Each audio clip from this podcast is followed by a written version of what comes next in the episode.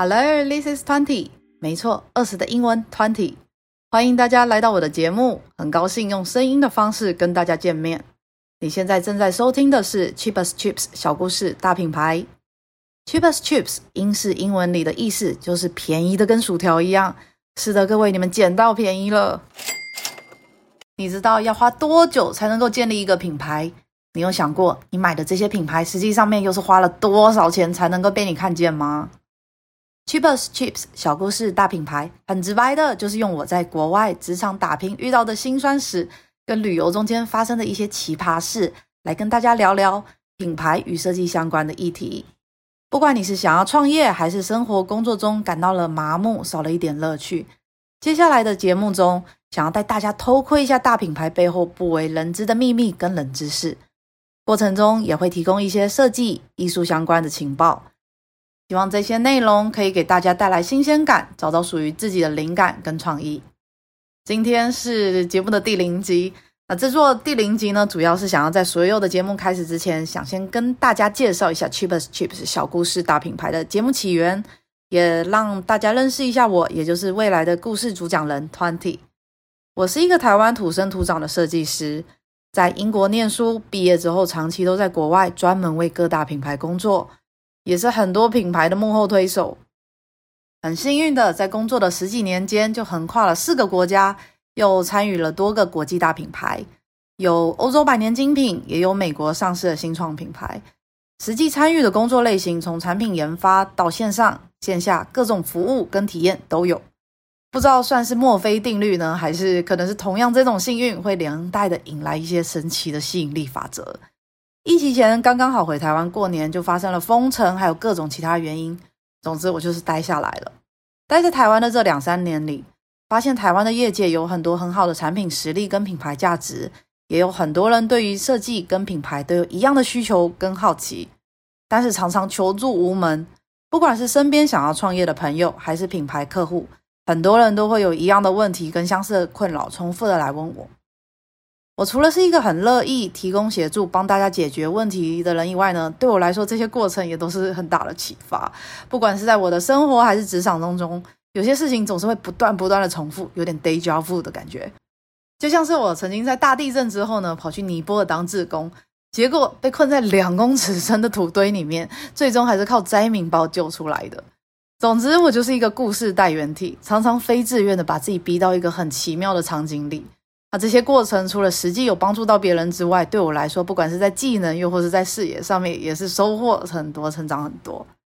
小故事大品牌就是想要用这样子的类型，用一个非常轻松闲聊的方式，带大家从台湾出发，到各国不同的场景去体验一下，带大家回到这些 moment，一起聊聊这些困难的经过，跟分享一下解决的过程。身为一个专业的设计师，我总是可以很自信。用批判思考，再加上一些设计方法去帮大家解决问题。但老实说，我觉得除了解决问题以外呢，我更能够实际体会跟感受的，其实是当遇到困难的那一种纠结跟苦恼。这次的节目从有想法到实际的执行落地，其实就是一个月的时间。那用讲的同样都是创作，但真的实际执行起来就是完全不同的领域。从脚本架构啊、声音语速、录音制作，对我来说也真的是一个很大的困难。那在制作的过程当中，我一直在思考，到底要用什么样的角度，给大家什么样的感受，才能够让大家可以很轻松的加入我这样子自言自语的情境里面。那而且当然最重要的是，是希望可以很多人喜欢，也可以在你们需要帮助的时刻陪伴你们。中间我做了很多的规划跟努力，也有很多人的协助。对我来说，每一次的创作跟跳脱舒适圈都是一个自我毁灭跟重生的过程，过程真的非常痛苦，甚至我就是怀疑自己有一点自虐倾向，总是在崩溃、崩溃又崩溃之后呢，先来杯小酒冷静一下，然后默默的调整，之后还是继续进行。在这边，我想要先感谢一下所有帮助过我的朋友，有你们的帮助，才可以这么快的生出一个节目上架。也希望大家听到这边之后呢，可以稍微体谅一下我这个新人。其实我常常是相信大方向对了，就一个冲动，然后外加一个做就对的精神。原本我当然也是很想要像排行榜前面一样的，就是那些节目主持人一样很帅，不用讲稿，一讲就是五十分钟，就一开路根本不像是想象中那样。这时候就像是我刚刚说的，也欢迎大家在我需要的时候给我一点建议或者是鼓励，借由这个机会可以让我跟大家一起成长。回到了主题，也就是设计与品牌。每当讲起这些名词的时候啊，第一时间我都会听到，哦，好 fancy 哦，感觉很贵，啊，很深奥啊，有点难懂。这些评论我都听到了。未来的节目会用跳脱常规的方式，用很轻松的故事跟大家聊聊经营品牌，又或是创业最容易遇到的一些问题。每一集都会有不一样的故事跟品牌案例，分别去探讨不同的议题，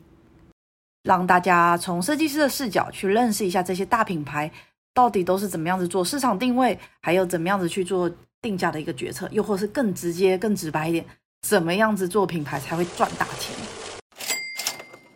希望这个短短的收听时间可以带大家一起到这些品牌的幕后，分析一下从诞生